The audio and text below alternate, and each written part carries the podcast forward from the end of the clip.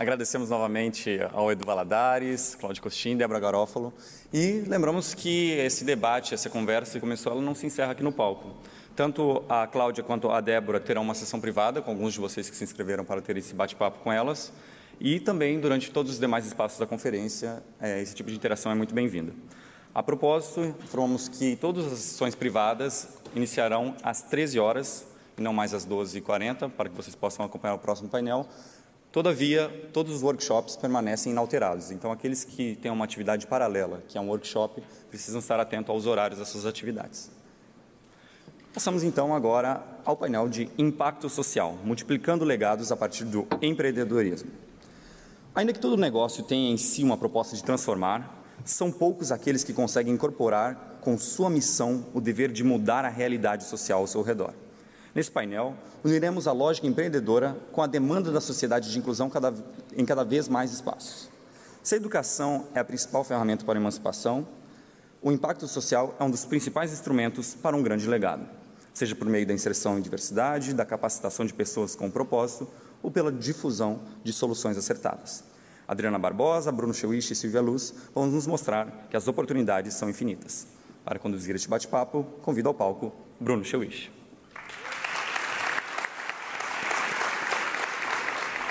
Com graduação em comunicação social, Bruno Chewich sempre se interessou por boas histórias, inspiradoras, conscientizadoras e transformadoras.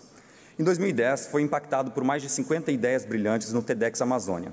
Desde então, se envolveu com o mundo do TED em busca de ideias que merecem ser compartilhadas.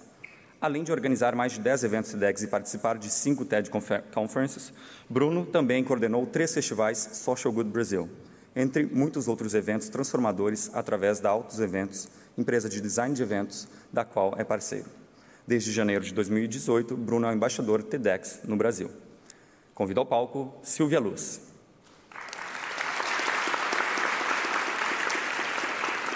Psicóloga por formação, Silvia Luz é empreendedora social e consultora em processos colaborativos para o desenvolvimento humano, organizacional e comunitário.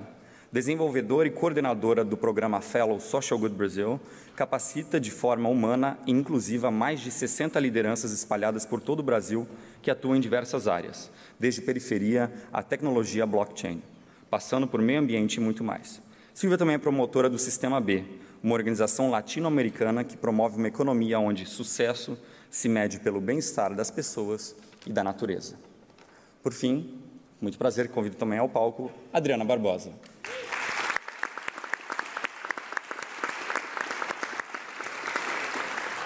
Adriana está construindo uma estrutura social e econômica para remover as barreiras invisíveis contra negros no ambiente corporativo brasileiro e nutrir o empreendedorismo negro no Brasil. Ela acelera, conecta e promove a inserção de afroempreendedores nas grandes empresas em que trabalha. Adriana é criadora da Feira Preta, um lugar onde jovens negros podem exibir seu talento, se unir e se inserir no mercado de trabalho. Feira Preta é atualmente o ecossistema mais importante de valorização da cultura preta da América Latina. Por causa disso, Adriana foi nomeada uma das 50 personalidades negras mais influentes do mundo pela Obama Foundation e vem deixando um legado incomparável para a igualdade racial no Brasil. Além da Feira Preta, Adriana também lidera o projeto Preta Hub, aceleradora de negócios criados por empreendedores negros, fundada em 2019 e com mais de 2 mil ideias impactadas positivamente no currículo. Na última segunda-feira, Adriana foi premiada com o troféu Grão do Prêmio Empreendedor Social.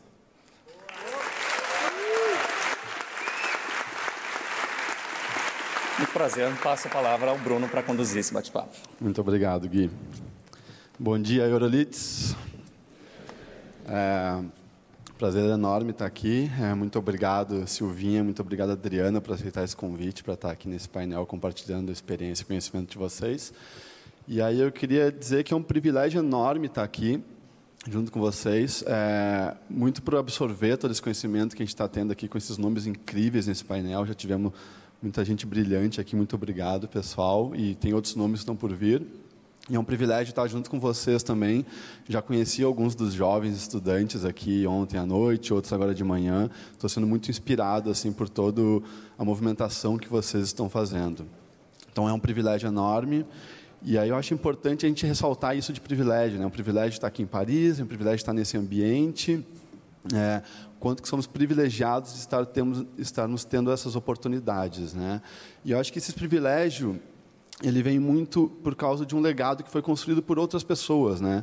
Se hoje vocês, eu, estamos aqui, é porque, de alguma forma, alguém nos propiciou isso. Alguém construiu, consolidou uma base para que a gente pudesse viajar, para que a gente pudesse ir para outros lugares, que a gente tivesse recursos para isso. E essa base pode ser ou da família, ou pode ser de um governo, ou pode ser de uma instituição que de alguma forma está promovendo uma bolsa de estudo. Enfim, outras pessoas trabalharam para que a gente tenha essa base sólida e a gente possa é, seguir voando. Né? Então, acho que é importante a gente ressaltar é, o privilégio que nós temos é, de estar aqui. E aí, tem outras pessoas que não têm esse privilégio. Né? Tem outras pessoas que têm mais dificuldades, que não têm acesso. Então é importante a gente olhar para isso também e ver como que nós, é, tendo esses privilégios, podemos trabalhar para que outras pessoas também tenham esses acessos. É, porque são pessoas que muitas vezes estão sofrendo, ou têm dificuldades, ou não se sentem capacitadas por diversos motivos. E isso, de certa forma, atrasa, é, prejudica a qualidade de vida dessas pessoas, mas também atrasa o desenvolvimento da gente como sociedade. Né? Então, por isso que eu convidei essas duas mulheres incríveis para trazer um pouco desse conhecimento para a gente. E aí eu queria começar com a Silvinha, que está à frente do SGB, também trabalha junto com o pessoal do Sistema B. Enfim, conduz um trabalho incrível. Silvinha, como é que tu enxerga isso tudo e como é que vocês estão trabalhando para atuar dessa forma? Obrigada, Bruno. Bom dia a todos. Quero saudar é, a todos os estudantes que se deslocaram para vir até aqui. É, espero que vocês tenham um dia incrível, de muita troca e de muito aprendizado. Também quero agradecer rapidamente só a equipe da Eurolids, todo o carinho, a parceria de vocês e o convite, e é, os palestrantes e os painelistas aqui comigo hoje. É, bom, um pouquinho antes de vir para cá, eu me deparei com uma frase que um amigo meu, que é futurista e educador, chamado Tiago Matos, ele foi um dos fundadores da Perestroika e da Aerolito, ele dizia assim que propósito, empreendedorismo e legado são coisas intimamente conectadas. Um é o norte, o outro são as ações em prol desse norte e o terceiro é o resultado do que fica disso tudo. E aí, refletindo um pouco sobre a minha própria trajetória, eu pensei que eu, desde super nova, assim, eu percebi o quanto a gente está conectado e faz parte de um sistema vivo que é um erro pensar que seres humanos e natureza são coisas distintas. Nós somos a natureza, nós fazemos parte desse sistema e somos interdependentes. A interdependência quer dizer que, uh, para a sobrevivência de um, a gente precisa do outro. Um é importante para o outro. E aí eu me dei conta também que, como sociedade, a gente foi construindo uma forma de existência, principalmente de modelo econômico, que gerou efeitos colaterais super destrutivos para a nossa sociedade. A gente não precisa nem dizer muito sobre isso, acho que as praias do Nordeste estão mostrando esse resultado, o abismo social que a gente vive está tá mostrando também esse resultado. Então, se a gente, é, se nós somos o nosso maior desafio, também podemos ser a nossa maior oportunidade. E aí entrou o meu norte, quando eu percebi que eu podia usar a minha energia, a minha garra e meu conhecimento, meus talentos, as minhas oportunidades e até os privilégios para transformar ou pelo menos contribuir para um mundo radicalmente melhor. E foi aí, nessa, na minha trajetória, que é, passei mais de 10 anos, né, primeiro na psicologia, depois atuei é, em organizações sociais como o CDI, que foi pioneira na inclusão digital no Brasil, lá em 98. É, atuo até hoje no Sistema B. Para quem não conhece, o Sistema B também é uma organização social que fomenta, a partir do, da economia do triplo impacto, a redefinição do que é sucesso nos negócios e no SGB, desde 2015. Rapidamente, o SGB é uma organização social que fica em Floripa, já acho isso incrível, porque a maioria das organizações estão no eixo Rio-São Paulo, então a gente está em Florianópolis, mas atua em território nacional, parceira de movimentos globais, como a Fundação das Nações Unidas para a Agenda 20, 2030, que já foi falado aqui sobre os ODS, e também com o movimento de dados para impacto social, o movimento Data for Good, que hoje à tarde eu vou participar de um workshop facilitando, então vou poder falar um pouquinho mais sobre isso. O SGB fomenta esses movimentos através de alguns programas, como o Festival SGB, que o Bruno conduziu durante tantos anos, que inspira em dois dias pessoas para pensar o que é ser humano na era dessas tecnologias exponenciais os laboratórios SGB, que desenvolvem a capacidade analítica, seja para o terceiro setor, mas também para as empresas e para o governo, e o programa de Fellows, que é o programa que eu coordeno. Estou muito feliz que eu sei que tem um Fellow aqui na plateia. O Guilherme estava em Portugal e está por aí. Ah, está lá ele. É, o programa de Fellows ele capacita e desenvolve e tece uma rede de lideranças sociais espalhadas de norte a sul do país, que estão gerando ações de impacto positivo por onde eles passam. Eles são treinados em uma liderança inovadora, em um novo poder, em mobilização, engajamento social e é, estão realmente levando esses conhecimentos para todos os setores e em suas diferentes causas. Eu trouxe um videozinho para só exemplificar um pouquinho dessa vibe, porque falar é uma coisa, mas ver é outra. Se vocês puderem soltar, é bem rapidinho para vocês conhecerem um pouquinho mais desse GB.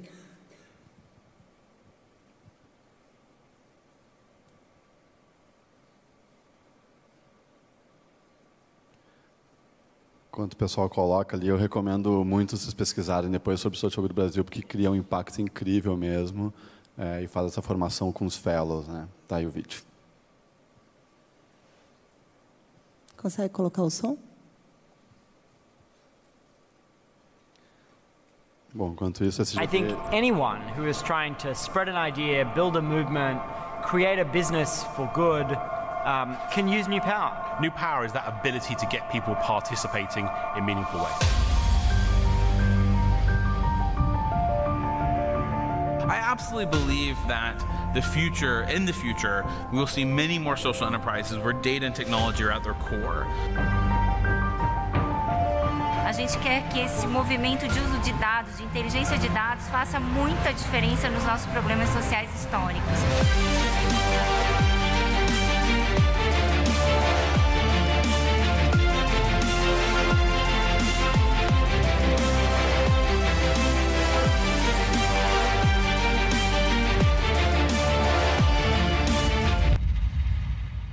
Diversidade, sim. Somos diferentes, sim. E precisamos de equidade de oportunidades.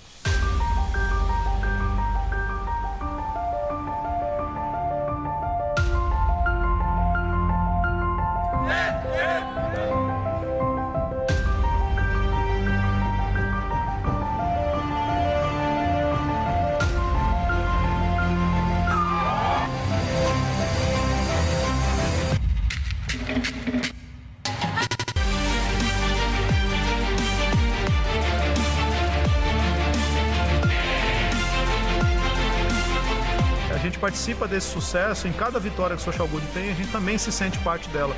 Porque a parceria se estende para além de uma questão uh, técnica ou financeira. Ela se estende para garantir a sustentabilidade e o avanço dessas ideias no nosso país. Esse não é apenas o tema do festival, o que é ser humano num, nessa era de tecnologias exponenciais, mas esse é o manifesto do Social Good Brasil.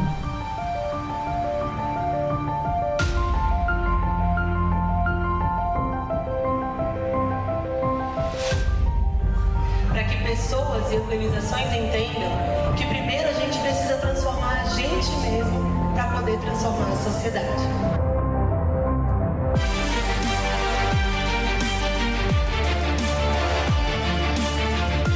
E é só assim que nós vamos conseguir mudar a realidade do país e do mundo. A gente acredita que trabalhar nesse ecossistema, num Brasil que entenda mais e que, e que opere mais com esses negócios de propósito, pode ser alternativa.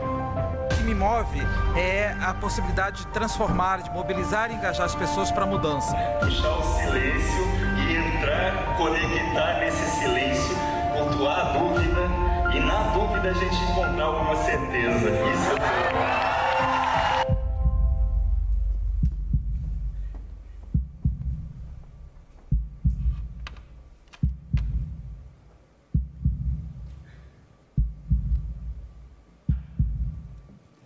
esse é um pouquinho do SGB, então fica também o convite é, para vocês que espero que retornem para o Brasil, possam conhecer, participar dos nossos programas. É, a gente falou de legado, o legado dessas organizações da qual eu faço parte é gigantesco. Só no Brasil, o Sistema B já fomentou que mais de 5.300 empresas mensurem seu impacto através de uma ferramenta online gratuita já é, certificou mais de 160 empresas, como uma empresa B, Natura, Mãe Terra, Insecta Shoes, por aí vai. É, e no, no, no, SGB, só nesse primeiro setênio, a gente já conseguiu impactar mais de 8 milhões de pessoas, capacitando 500 empreendedores sociais e formando essas 80 lideranças que, seu, nas suas atuações, impactaram mais de 12 mil pessoas nesses dois últimos anos. É, os números são muito importantes, sim, mas por trás dos números tem histórias. E eu acredito muito que histórias são dados com alma. Então, eu trouxe uma rápida história de um dos fellows para contar para vocês e passar a palavra para a Adri, que é a história do Alan. Ele é fellow de Manaus. E o Alan, desde cedo, trabalhou com iniciativas de impacto positivo, sociais e ambientais, e como fellow ele escolheu dois diferentes grupos para atuar: imigrantes venezuelanos e também a, a, os grupos indígenas. Nos grupos indígenas, ele levou a jornada do agente SGB, que é parte da metodologia do programa. Uma série de encontros, workshops. E nessa é, comunidade chamada Parque das Tribos, onde residem mais de 4 mil pessoas, falando 17 é, idiomas diferentes, dialetos diferentes e 35 etnias, é, no momento em que ele começou a jornada, eles passavam por situações de conflito, conflito com é, pessoas externas, conflitos de liderança interna. E no trabalho do Alan, ele foi levando assuntos e temáticas que eram necessárias para aqueles povos, como preservação, como a, a, é, acesso à rede, e poder gerar uma maior fluidez nas ações daquela comunidade. Bom, resultado de um ano do Alan naquela comunidade foi impactar mais de 320 pessoas em 11 eventos e conseguir fazer grandes parcerias público-privadas para acesso à infraestrutura, é, incentivo à educação e outras tantas coisas no, no Parque das Tribos. Hoje, o Parque das Tribos foi considerado o primeiro bairro indígena do Brasil, servindo como uma referência cultural para o nosso país. Então, é um pouquinho do legado que é, as pessoas em que eu me relaciono é, já estão impactando o país, mas que eu me sinto honrada de fazer parte de um pedacinho disso. Obrigada. Parabéns, Silvinha. Acho incrível, o que mais incrível dos fellows é essa diversidade que vocês têm, e principalmente regional, né? não só de pessoas, mas regional também. Então, a gente, é, o Sociólogo do Brasil consegue ter uma, uma noção de, enfim, diversas realidades através, de, através desses líderes que estão atuando em todas as regiões do Brasil. Agora, do outro lado, a gente tem a Adri, Adri Barbosa, que também tem um trabalho aí que está com 18 anos já, né, Adri? Criando, gerando um impacto incrível. Eu queria que tu contasse um pouquinho mais para a gente sobre a Feira Preta. Acho que já é boa tarde, né? É. Já. Não almoçamos. É, não almoçamos. Então, boa tarde, gente. Tudo bem? Vocês estão bem? Ah, que bom. Estou é, muito feliz por estar aqui. Quero agradecer vocês, né, ao Bruno e à Silvia pelo processo de, de me indicar para estar aqui dividindo esse painel. É, a Brasa Eurolides é a primeira vez que eu venho para Paris. Olha que chique, gente. Gente, eu estou me sentindo muito chique de estar aqui. Poder contar da minha experiência na Europa. Eu nunca imaginei que eu pudesse estar aqui contando essa, um pouco dessa experiência. É, eu venho atuando é, nas últimas duas décadas no tema de, de inserção e de, de processos de equidade racial. É, escolhi o tema de desenvolvimento econômico para a população negra. Quando eu comecei a, a desenvolver a Feira Preta, eu, eu, vinha de um processo de desemprego. É, com muitas mulheres negras no Brasil, eu trabalhava na área é, de comunicação e eu não conseguia voltar para o mercado de trabalho naquela área que eu tinha escolhido como, como, como profissão. É, e num desse, dessas minhas buscas por, por trabalho, trabalho e renda, né, é, eu comecei a vender as minhas coisas, montei um brechó, chamava Brechó da Troca, então eu ia para a rua junto com uma amiga que vendia pastel, que também tinha uma super qualificação, mas ela não conseguia também se inserir no mercado de trabalho formal. A gente meio que formou uma dupla, a gente falava que era a dupla da civirologia, que é a arte de se virar. é, a gente se virava para fazer dinheiro, para ter dinheiro pelo menos para procurar emprego e para comer. E no caso dela, ela já tinha uma filha, então tinha, tinha uma gravidade de, da situação econômica, né? E nessas feiras de rua, vendendo, ela vendendo pastel e eu vendendo as minhas roupas, foi que eu comecei a perceber que, que por, pelas feiras por onde eu passava, eu via pessoas negras nesse processo de se virar, da, da, da e, ao mesmo tempo, naquela época, final da década de 90, é, o Brasil começava a, a dar visibilidade para a questão das cotas nas universidades, né, de ter negros dentro das universidades, os movimentos culturais muito fortes, as companhias de teatro, saí, desse, foi nessa época que saiu o coletivo Dogma Feijada dos 13 cineastas negros da USP, é, muitos movimentos culturais em vários territórios e também Racionais bombando, aquelas camisetas 100% negro, tudo muito é, à flor da pele desse, desse processo de, de valorização da identidade, de uma identidade negra. É, e é, a Unilever estava lançando no Brasil o primeiro produto segmentado, que foi o Lux Pérola Negra. Não sei se vocês lembram, se é da época de vocês, mas é, uma multinacional começava a olhar o, a, a, o poder de consumo da população negra no Brasil ao lançar um produto segmentado. E nessa época também surge a revista Raça, que foi a primeira revista a visibilizar é, uma outra história em relação à população negra pensando principalmente nessa questão do consumo. Então, quando começa a fazer a Feira Preta, foi para falar assim: olha, tem um movimento acontecendo, e esse movimento passa pelo processo de autoestima, de subjetividades da população negra e como essas subjetividades impactava na perspectiva econômica. Né? E aí a Feira Preta foi um desses, desses é, primeiros empreendimentos, ainda não conhecia o, o, tema de negócios de impacto social. Eu fui conhecer muito mais para frente com a chegada da, da Artemisia no Brasil, mas eu começo a entender o que, que de fato a gente estava falando de impacto e de que forma que o, o meu papel, seja vendendo as minhas roupas num brechó e depois pensando de forma mais é, sistêmica, de de que forma que a gente poderia dar visibilidade por uma narrativa de potência em relação à população negra.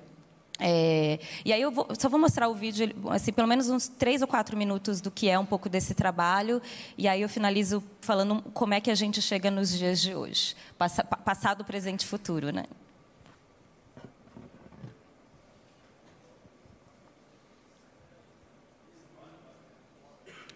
A Raul está com o vídeo na mão lá? Aí, obrigado, pessoal.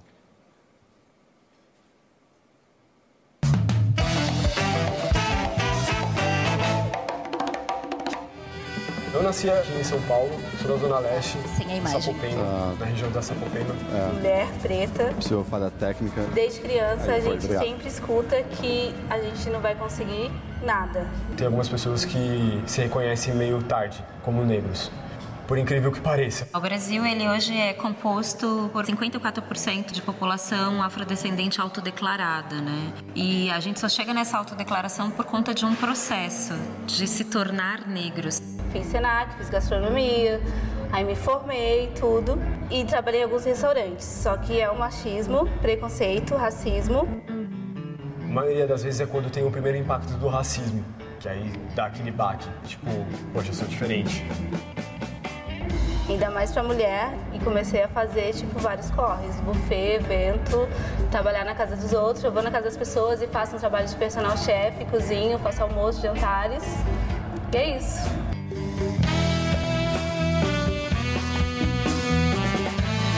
A Feira Preta em 2018, ela é uma síntese de 17 anos de história. Esse ano a gente completa 17 anos e a gente vem acompanhando esse se tornar negro, né? A gente chega nesse momento quando você pega um garoto ou uma garota de 17 anos já vem preta.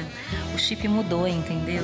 Eu fazer 41 de uma geração que eu passei por o processo de negação até aceitação. Então a Feira Preta é um pouco de olhar para essa história, o passado e olhar para o futuro. E o que a gente está fazendo aqui é, é, é poder reescrever essa história com o passado e com o futuro. O empreendimento, o empreendimento negro, antes de tudo, é legítima defesa em primeira pessoa. É uma ferramenta para inserção social. Isso antes nós não tínhamos. E o empreendedorismo tem sido uma ferramenta para que a gente possa também reivindicar esses espaços. Reivindicar uma cidadania, reivindicar uma humanidade, Eu acho que é isso que está em jogo. Eu vejo que a gente está muito fortalecido, o povo negro está muito fortalecido e muito unido. A galera tá fazendo umas coisas muito fortes, meu. São os melhores empreendedores do mundo, porque a gente já tem isso no sangue. E agora tá bom pra caramba, tá fino, lindo. O objetivo da Afrolab é trazer inovação para os negócios. A gente cria uma metodologia que passa por quatro pilares: criação, produção, distribuição e consumo. E quando a gente inclui o Museu Afro na nossa imersão criativa, é para que os empreendedores venham para cá e tenham outras possibilidades de visões de mundo. E quando ele emerge aqui no Museu Afro, ele consegue ter uma percepção palpável desses saberes, né? dessas histórias de potência das cores, das texturas, do fazer manual e principalmente da cultura afrodiaspórica. São culturas de 50 50 países aportados na construção do Brasil, 50 formas de fazer. Então, bora lá. Coragem e trabalho, de trabalho, que vai dar certo. É esse meio que o sentido que eu tô tendo no Afrolab. Um projeto como esse, do Afrolab, em parceria com a Academia Açaí, transforma, na medida do possível, que a gente inclui uma população que, apesar de ser maioria no país, é tida como minoria e está à margem, né? à margem dos acessos. O propósito da Feira Preta de fomentar microempreendedores é muito similar ao propósito da Academia Açaí Bons Negócios, que também é de fomentar microempreendedores de alimentação. Esse microempreendedor muitas vezes sabe uma super receita de pizza, de hambúrguer, mas tem ainda uma dificuldade em separar o dinheiro dele do dinheiro do negócio, em precificar corretamente, em técnicas de divulgação ou de negociação. E com o Afrolab, essa ajuda, essa mentoria, também de quanto você pode investir, quanto você não investir, isso é muito bom também. House pode cortar, a gente vai seguir a conversa. Cozinha conversa aqui, para ter uma ideia né, da Feira Preta, como que ela funciona, todo esse impacto, essa movimentação. É, no sertão de São Paulo. voltar a luz aqui na gente também. E que evoluiu é... de uma casa do norte. Fundada em 1973 que pelo tem um meu pai. delay de tradução e que até hoje conserva essa essência do sertão, da inclusividade. Conseguimos cortar o vídeo, pessoal? De encontrar valor acima do custo das coisas.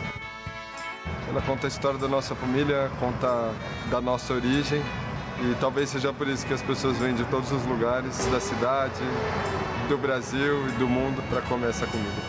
Eu acho que o grande diferencial, assim, enquanto empreendedor, é no sentido de ter o produto e eu sou a melhor pessoa para gerir meu produto, para falar do meu produto e através disso eu entendi que tipo isso se Aí, obrigado. É, é, como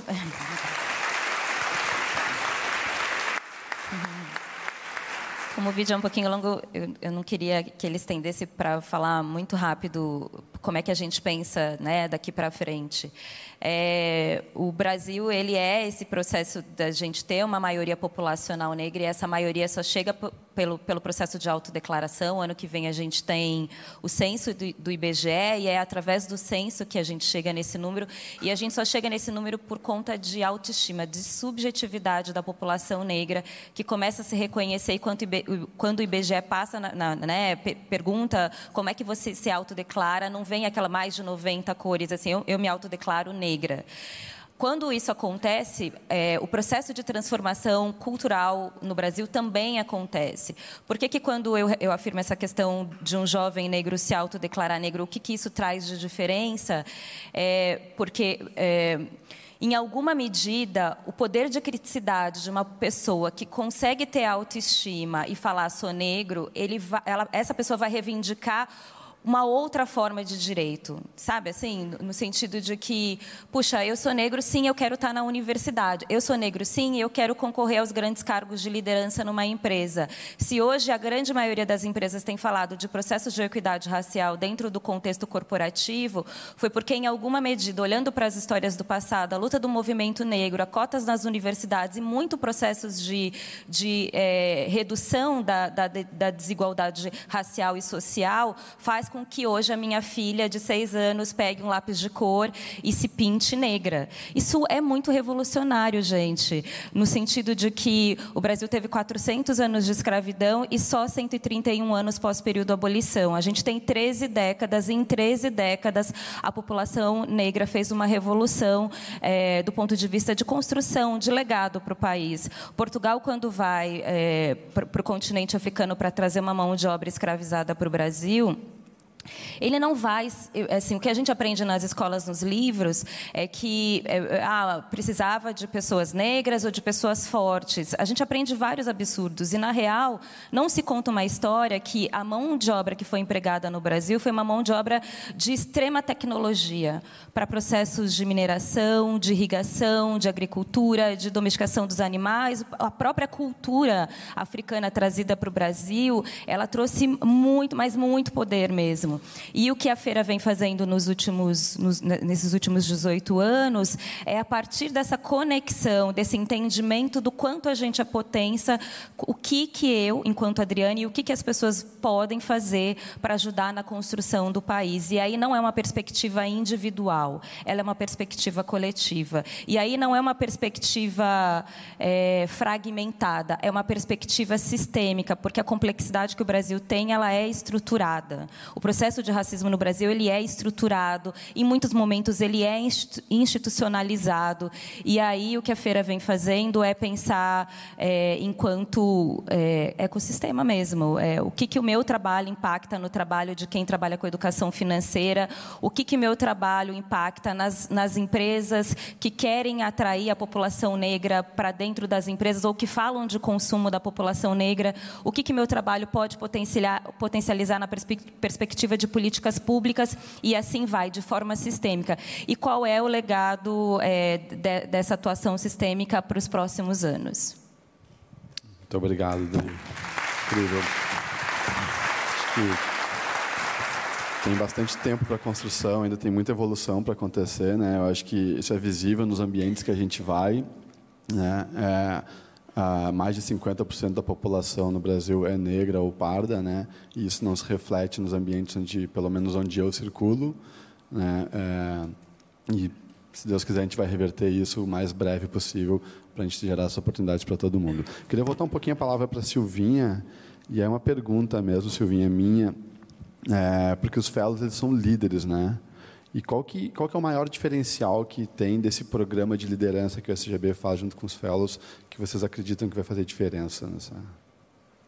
Eu acho que é principalmente entender que quando a gente está falando de liderança, a gente está falando de pessoas, como qualquer um de nós aqui, é, mas que acreditam que é possível fazer uma liderança diferenciada, uma liderança que escuta, que tem empatia, uma liderança que a gente chama de anfitriã, menos heróica, centrada numa única pessoa que vai salvar o mundo, e sim na coletividade, em fazer juntos, em ter humildade, saber errar, saber aprender com os erros. É, a gente fala muito que o programa de Fellows acredita principalmente no poder das micro-revoluções diárias. Então, na verdade, o que eles estão fazendo, eu acho que é o diferencial desse programa, dado que você também já falou sobre a diversidade, que eu acho que a diversidade é o grande fator de inovação do, do programa de Fellows, é, mas é acreditar nessas micro-revoluções. É acreditar que se eles estão dentro de, de corporações, se eles estão dentro de setores do governo, das escolas, da, dos centros comunitários, na relação no dia a dia, dentro da família, que eles podem fazer a transformação, que eles podem ser um fator de inspiração e é um dia depois do outro. São com ações em rede, são é, é, é lindo ver a rede de fellows se ajudando seja para tirar dúvidas, para mentorias cruzadas, para fazer junto. Então, a gente tem fellows, por exemplo, como o Renato Guimarães, uma pessoa que já foi diretor de mobilização do Greenpeace, hoje está à frente do Global Citizen. A gente tem pessoas especialistas em, é, em blockchain, como é o Guilherme, como é o Fausto, do Rio Grande do Sul. A gente tem o Ian, um fellow com síndrome de Down, ator, bailarino de São Paulo, que usa todo o seu poder para transformar o seu entorno. Então, eu acho que o grande diferencial é a gente é, olhar para os outros como seres humanos que somos, assim de a gente entender que a gente precisa transformar principalmente as nossas relações, que a gente precisa ter é, olhar para o seu próprio autodesenvolvimento. A frase que eu falei no vídeo, ela continua valendo, que para a gente transformar o externo, a gente precisa primeiro olhar para dentro da, da gente e mudar quem somos. Né? Então a gente está é feito de luz e sombra e a gente está aqui para evoluir, para aprender e os fellows capacitados com ferramentas, conteúdos e mentoria, eles estão transformando a realidade deles com a cara deles, com o sotaque deles e com o jeitinho deles fazerem. Muito bom. É... Começar a puxar as perguntas do Slido, pessoal. É... Aí tem uma para a Adri. É... Em um auditório com 80% de ouvintes brancos, qual legado e qual impacto em ações você espera desses jovens empreendedores que são privilegiados? É, o que eu espero e, e chamo vocês para uma ação que é pensar de que forma que vocês desenvolverão estratégias para poder trazer mais jovens negros para um processo como esse. É, é importante essa reflexão porque uh, hoje, eu, quando eu olho para o Brasil e eu, e eu vejo as pessoas que estão no cargo de liderança, seja na iniciativa privada, seja no governo, na área de comunicação, que são áreas estratégicas, não são pessoas negras, né? E para o desenvolvimento do país não é possível fazer transformação só com uma metade da população negra, é, é uma, uma população que não é negra, porque o Brasil ele tem complexidades é, é, num nível muito profundo e que essas complexidades só poderão ser resolvidas com todos, com o olhar de todos. E para fazer isso, a gente tem que sair da zona de conforto. Não adianta só eu ter no meu ciclo de amigos só pessoas que pensam como a mim, que frequentam os mesmos restaurantes que eu, que vão nas mesmas baladas que eu, que lê os mesmos livros, que assiste os mesmos filmes. Isso não vai fazer você trazer processos de inovação para a sua vida pessoal e, e não vai fazer com que aqui no ano que vem tenham outras pessoas, tenham mais pessoas o processo de diversidade ele, é, ele dá trabalho, ele é mais complexo, mas ele precisa ser feito e precisa ser feito com ação. O que, que vocês vão fazer hoje ou o que, que vocês vão fazer amanhã para que tenham mais pessoas negras aqui? Qual é a forma que vocês vão encontrar para mapear essas pessoas? Quem são os estudantes negros que fazem parte dessa associação? Onde eles estão? Em que área estão? E se não tem, quais são as organizações que vocês vão mobilizar para poder fazer essa provocação e ter mais estudantes. Eu quero que a minha filha, daqui a 10 anos, ela esteja aqui. Mas isso vocês vão ter que trabalhar agora, e eu quero trabalhar junto com vocês. Vocês precisam trazer mais pessoas para resolver essa complexidade dessa falta de diversidade dentro desse ambiente.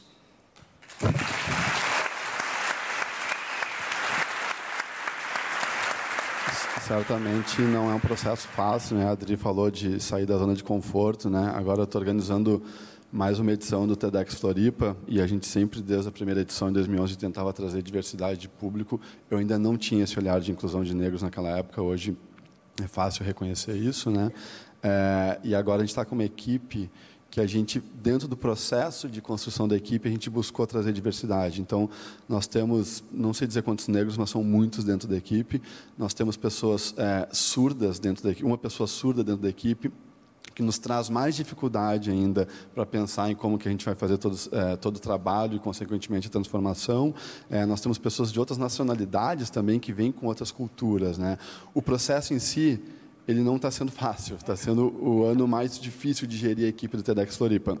Até por ser uma equipe voluntária, né? não é trabalho de ninguém, mas ao mesmo tempo está sendo o resultado mais rico que a gente está colhendo até então em termos de é, diversidade, inovação e novos conteúdos para o evento. Eu acredito que vai impactar muita gente em breve. A gente está acabando o tempo também, eu vou direcionar uma pergunta para as duas.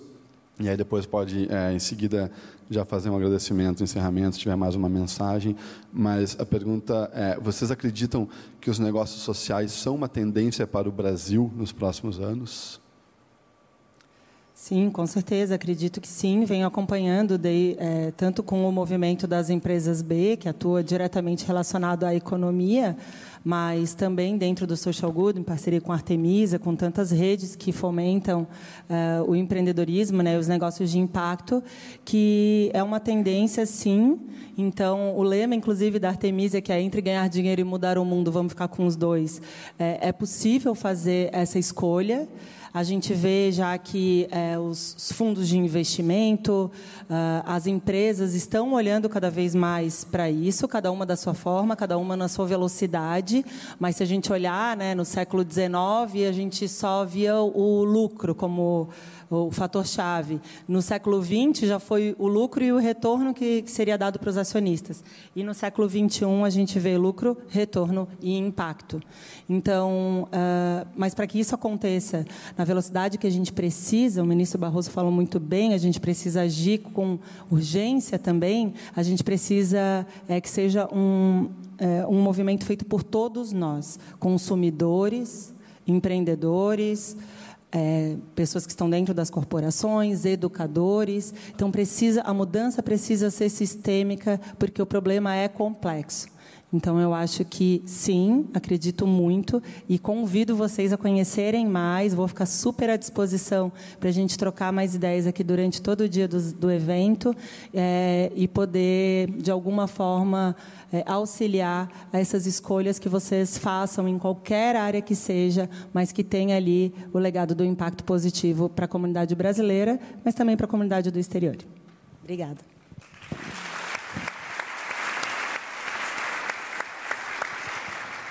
Eu também vejo como é, um futuro é, que está se desenrolando. É, eu entrei em contato, enfim, né, há uns 15 anos atrás com esse termo de negócios de impacto social, com esse conceito. Agora, a leitura que eu faço é que, é, é, pelo menos em regiões periféricas, é, né, nos grandes centros urbanos, a, que é uma, liderado, quer dizer, que reside em sua maioria a população negra, essa população, essa população já vem fazendo, já vem empreendendo socialmente há muitos anos, né? É, depois a gente coloca é, termos, conceitos, estuda sobre isso, mas é, de forma verdadeira isso já vem acontecendo. A forma como os quilombolas se organizam, os povos ribeirinhas, os arranjos produtivos que eles desenvolvem para desenvolver uma comunidade. O que eu, o que eu acho que, para de fato a gente ter continuidade para o futuro, é reconhecer quais são as tecnologias e as estratégias que vêm sendo desenvolvidas por povos que não estão inseridos dentro desse ecossistema ou dentro desse conceito de negócios de impacto social, do que a gente hoje fala de startup são terminologias, são, são conceitos construídos, mas que o Brasil já tem uma cultura e que essa cultura ela é centenária. Então, para isso dar certo, a gente precisa reconhecer essa população não só como público beneficiária, porque normalmente o negócio social ele está a serviço de um determinado público.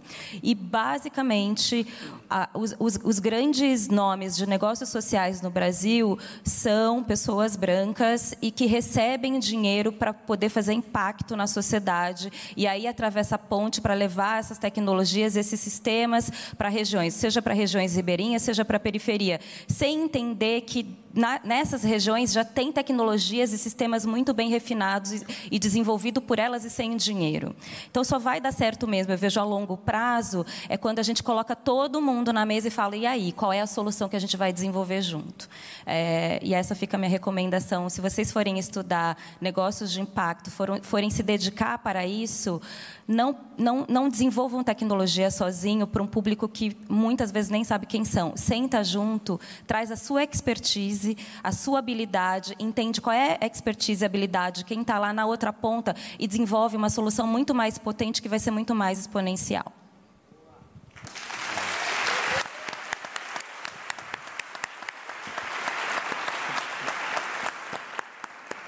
Eu acho que é isso aí que você trouxe, na verdade, é, dessas comunidades é porque quilombolas, ribeirinhos, é porque essas pessoas vivem em comunidades menores, então elas têm mais essa consciência e essa necessidade de viver em comunidade, né?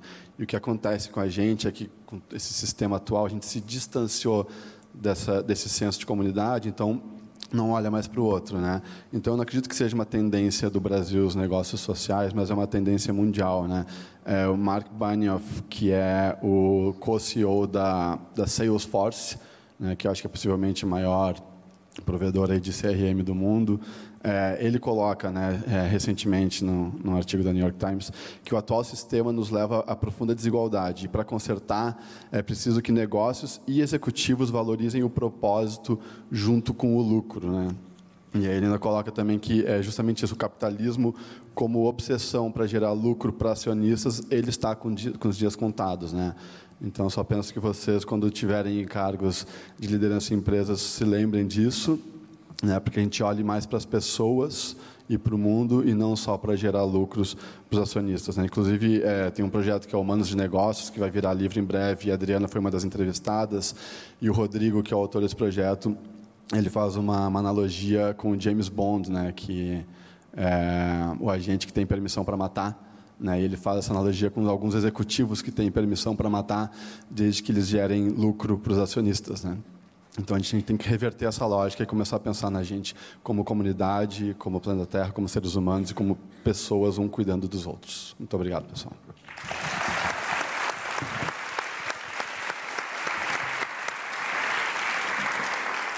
Muitíssimo obrigado mais uma vez, Bruno, Adriana, Silvia. Satisfação tê-los aqui compartilhando isso tudo conosco. Nós tivemos perguntas brilhantes que são um soco no estômago que eu acredito que mereçam ser compartilhadas nas trocas agora nos intervalos. Não, não deixem de fazê-las e de conversar com os nossos convidados. Uh, aproveitando isso, informo então que quem tem sessão privada com os palestrantes, que ao término do pitch que nós teremos na sequência da Brasa, se dirijam a salas específicas saindo do auditório à esquerda. Nossa equipe estará, para, estará lá para orientá-los. Nós teremos as sessões com o ministro Barroso, com Débora Garófalo, Cláudia Costin, Marina Silvia, Natália Hercuri e Camila Chute. É, aqueles que estão alocados para essas sessões, peço que se desloquem diretamente para essas salas ao término da atividade que nós